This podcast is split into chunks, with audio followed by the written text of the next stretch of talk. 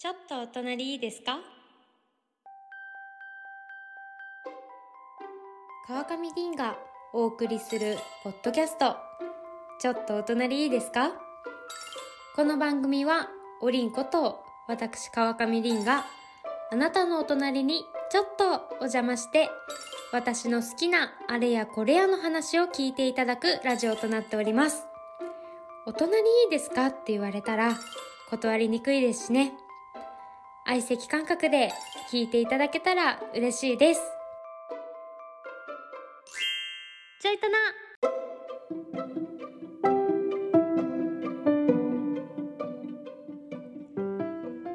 さあさあさあさあ始まりました。川上凛がお送りするポッドキャスト。ちょっとお隣いいですか？今回の配信で第32回目となります。皆さんいかがお過ごしでしょうか？ということでですねもう8月もあと数日あさってにはもう9月というところになってきましたね。いやいやいやいやとその暑さのお話といいますか8月のお話はちょっと前置きの後にたっぷりといたしますのでいや最近ね私が集めているものといいますか最近ではないんですけれどもコレクションしているお話をちょっとしたいなと思います。この前のお休みにあの上野にございます国立科学博物館に行ってきたんですよ。前回どの回だったか忘れちゃったんですけど行ってきたよっていう話から半年ぐらい経ったと思うんですけど行ってきましてね。あの土日に行ったのでやっぱりちびっ子たちが多かったんですけどやっぱりやっぱりこの博物館はね夢が詰まっていて本当に楽しいなと心から思いまして。でこの今から買ったよっていうグッズはですねあのアザラシのポスターを買ったんですよ。もうでーんって大きくってもう A4 なんか比じゃないぐらいの大きさなんですけどアザラシたちが一堂に会しているポスターなんですけれどこれ一番最初に私が博物館行った時にそのミュージアム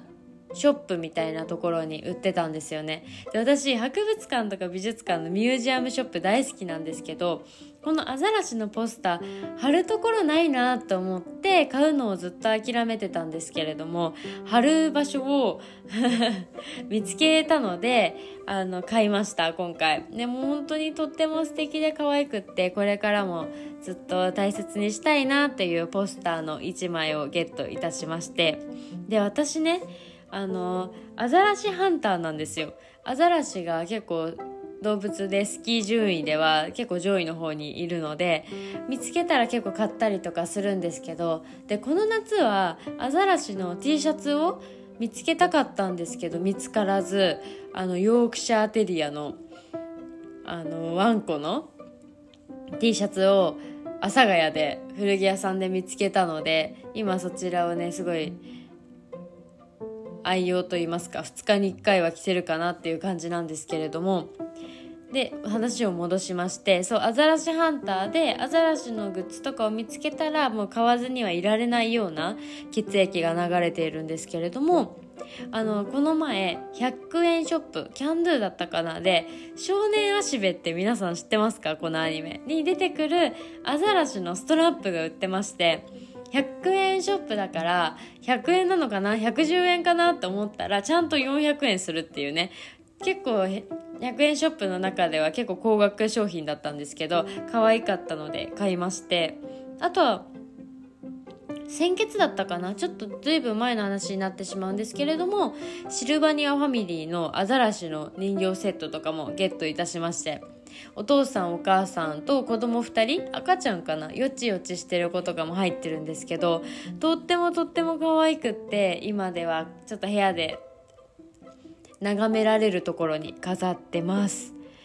あ少年足部で思いついたんですけどそのキャンドゥの隣少年足部グッズコーナーの隣がボノボノのグッズでボノボノって皆さんご存知ですか？あの青いあれアザラシなのかな？で立ってるからアザラシじゃないと思うんですけどキャラクターがいて。で私そのボノボノがうんちを出す声に似てるって言われたことがありまして。いや YouTube で検索してみてください。ボノボノスペースうんち出す声とか。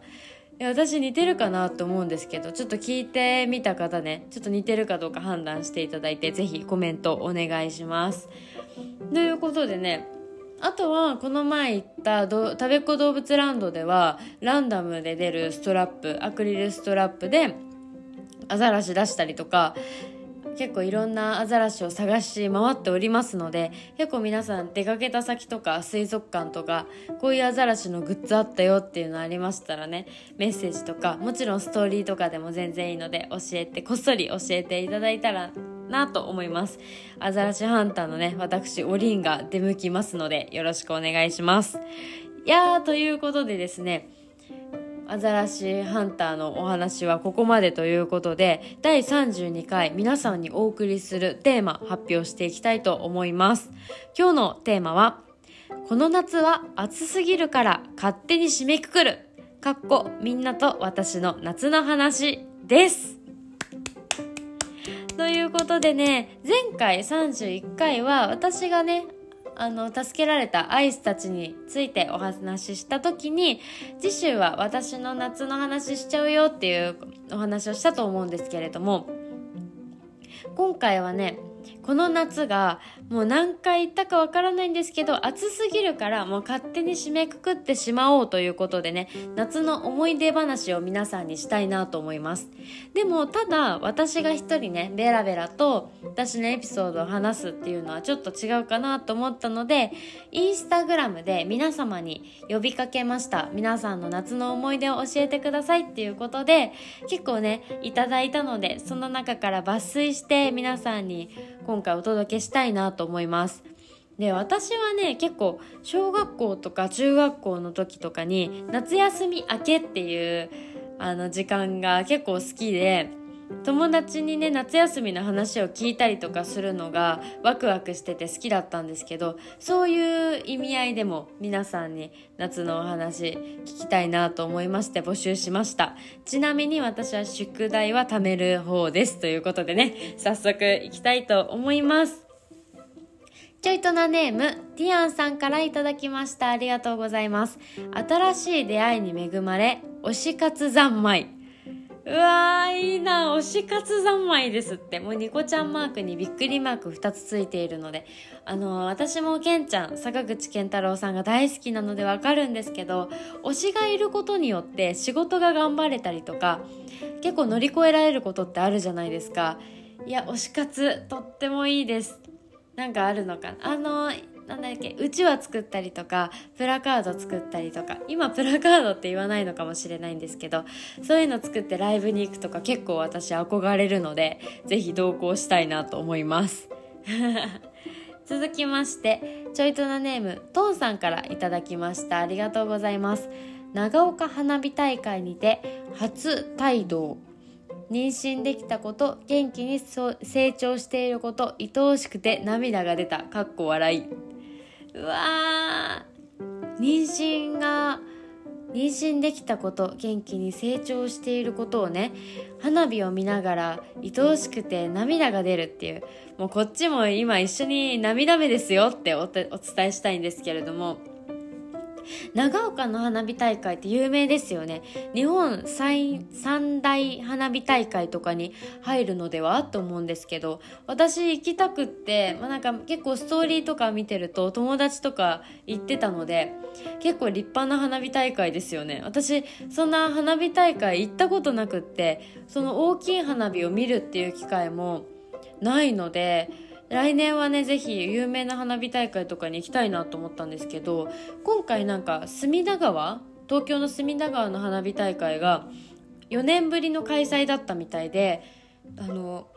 コロナ前よりもすごい人が来ちゃってなんか帰れない人がいたとかいうニュースを見たのでちょっとなんか大きい花火大会行くの億劫だなって思ってしまったんですけどこういうメッセージもらうとねやっぱりいいですね。大きい花火大会行きたいなと思うのでぜひ来年は行きたいなと思っております。続いて続いてご紹介していきますか。ちょいとなネームジャングルの住人さんからいただきました。ありがとうございます。4年ぶりに祖父母の実家に帰省したこと自然っていいね。うわー4年ぶりっていうことはコロナ期間中は会えてなかったってことなのかもしれないのでやっと会えたってなってるかもしれないですね。なんか私はなんか遠方にあのおじいちゃんおばあちゃんが住んでるわけじゃなくって結構車でブーンと行ったところに住んでるので帰省とかあんまりないんですけれどもこのジャングルの住人さんのおじいちゃんおばあちゃんが住んでいるところは自然に囲まれてるのかもしれないですね。いいですね。やっぱり目が疲れてるというか日々パソコンとか携帯とかお仕事してる方だとデジタルデトックスというかやっぱり緑ってすごい目にいいらしいのでそういう意味合いでもリフレッシュできたんじゃないでしょうか。4年ぶりだとねもう子供も成長してるわ。ね、変化もたくさんあったと思うので楽しい日々を過ごせたんじゃないかなと思います。では次いきますか。ジョイトなネームベニさんからいただきました。ありがとうございます。好きな人に好きって言えなかった。無理。う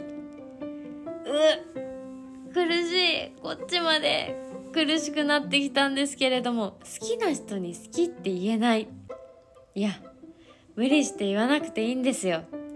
もう温めて温めて言うのがいいんじゃないですかね。いやなんかこういうなんかピンクなお便りいただいちゃうとこっちはちょっと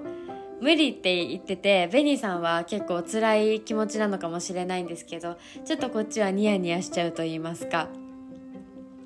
なんか若い栄養をいただいている感じがするのでねこういうメッセージとっても嬉しいんですけど。やっぱり夏ってなると恋愛って紐づくというか夏になるとなんか恋愛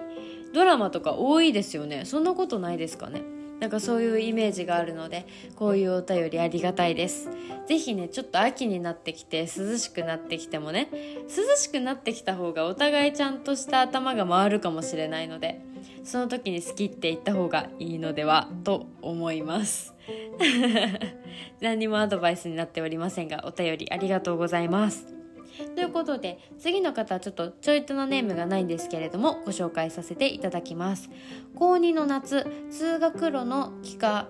木から樹液が溢れていてそこにカブトムシが密集していてトラウマに点々点ということで。高2の夏の時のお話を思い出のね話いただきましてありがとうございます。もう私はねもっぱら虫が難しいのでカブトムシみたいな立派な虫でも溢れてたり1匹でも無理なのに溢れてたりとかしたらね本当に鳥肌立っちゃって近づけないので私も多分この方と一緒にトラウマになってると思うんですけどもう高2の夏まで詳しく覚えているのでね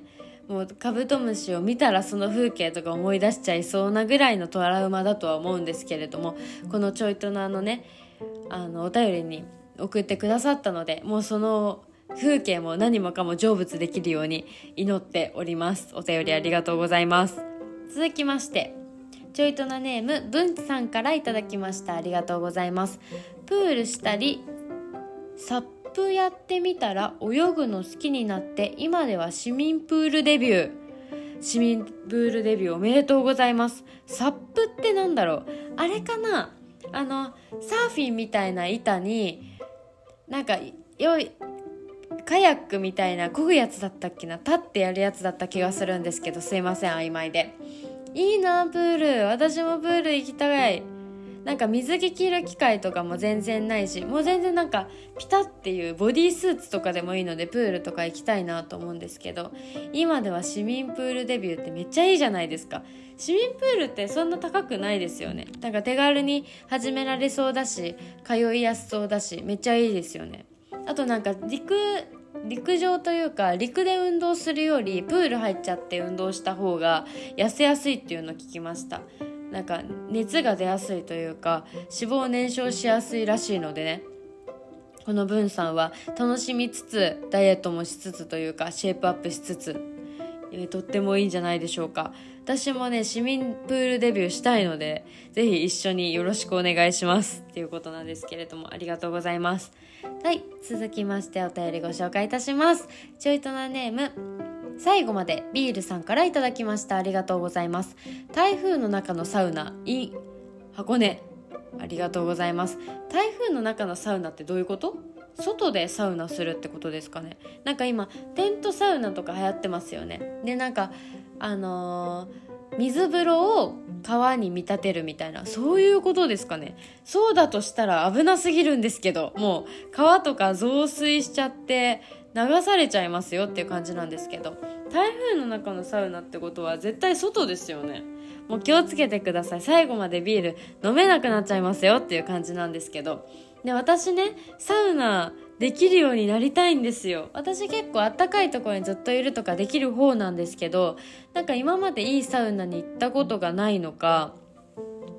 大浴場みたいなところの簡易的なサウナみたいなとこしか行ったことないんですけど全然サウナの魅力がね分かっていないのでぜひぜひ皆さん教えてください。お便りありがとうございます。続きましてちょいとなネームゾウの赤ちゃんさんからいただきました。ありがとうございます。大きな思い出ではないのですが彼が汗だくでもずっと手をつないでいたことが嬉しかったです。もうそのエピソードありがとう栄養ありがとうって感じなんですけど栄養第2弾ですね。彼が汗だくでもずっと手をつないでくれた。いやーこれいいと思いますよ。私も夏でもいくら手汗をお互いかいていたって恥ずかしくない。ちょっとは恥ずかしいけど手をつないでいたい。そんな気持ちになりますね。私もゾウの赤ちゃんの彼のような行動をされたらキュンキュンが止まらなくてね。もう頭がポーってこじこじの夜間くんみたいに沸騰しちゃうかも。っていうことでね。皆さんこじこじの夜間くん私の推しですので覚えておいてください。お便りありがとうございます。続きまして、こちらが最後のお便りになります。ちょいとなネーム、犬80歳からいただきました。ありがとうございます。インドアガールズで海に繰り出したらガングロマッチョがナンパしてきたのが怖かった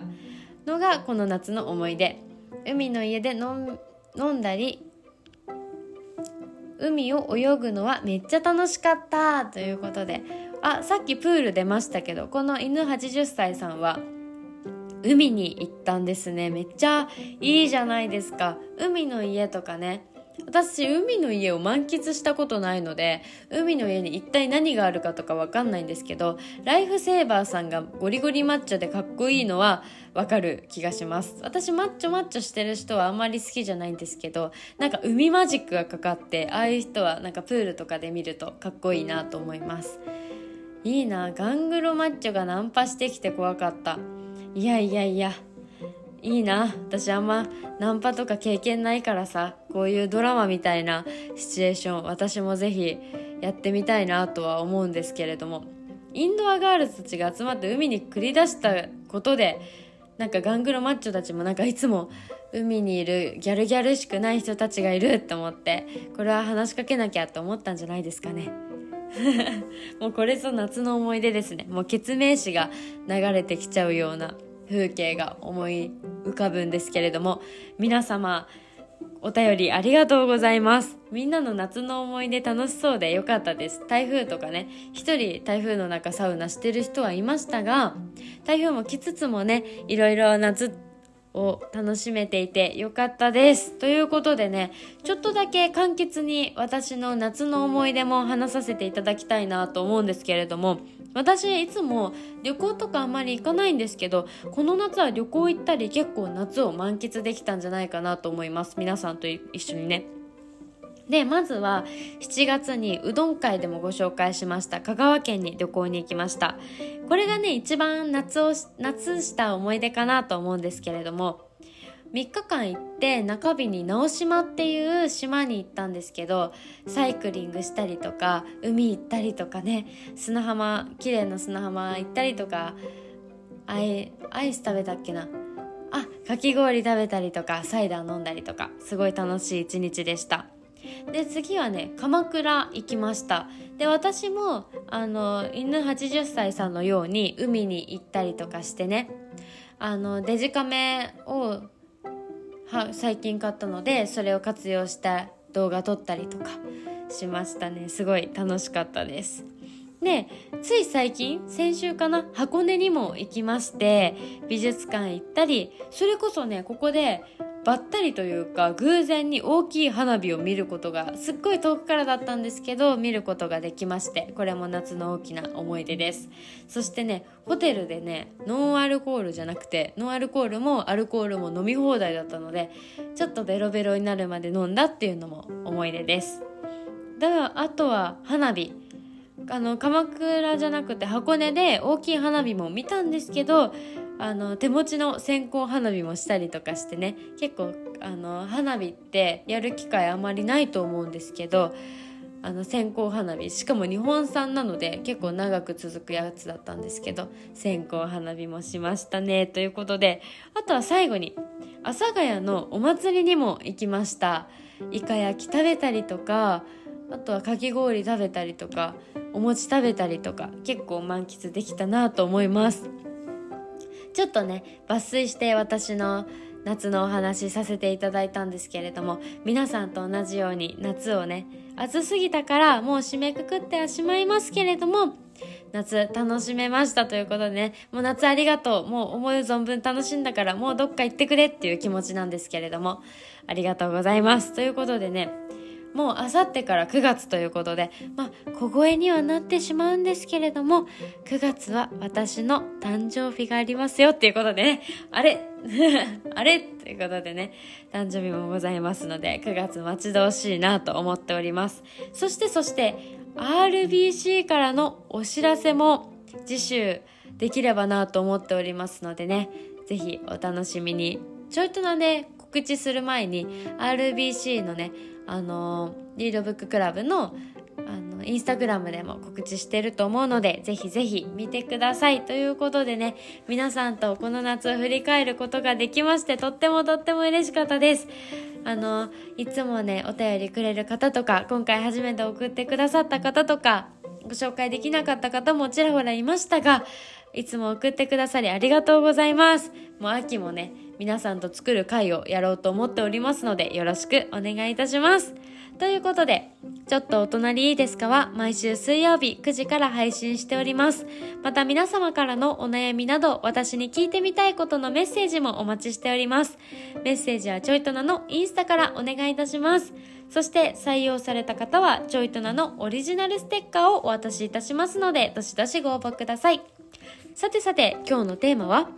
この夏は暑すぎるから勝手に締めくくる。かっこみんなと私の夏のお話でした。来週もぜひお隣お邪魔させてください。そうだ、次回もあなたに話を聞いてもらおうっと。川上凛でした。バイバーイ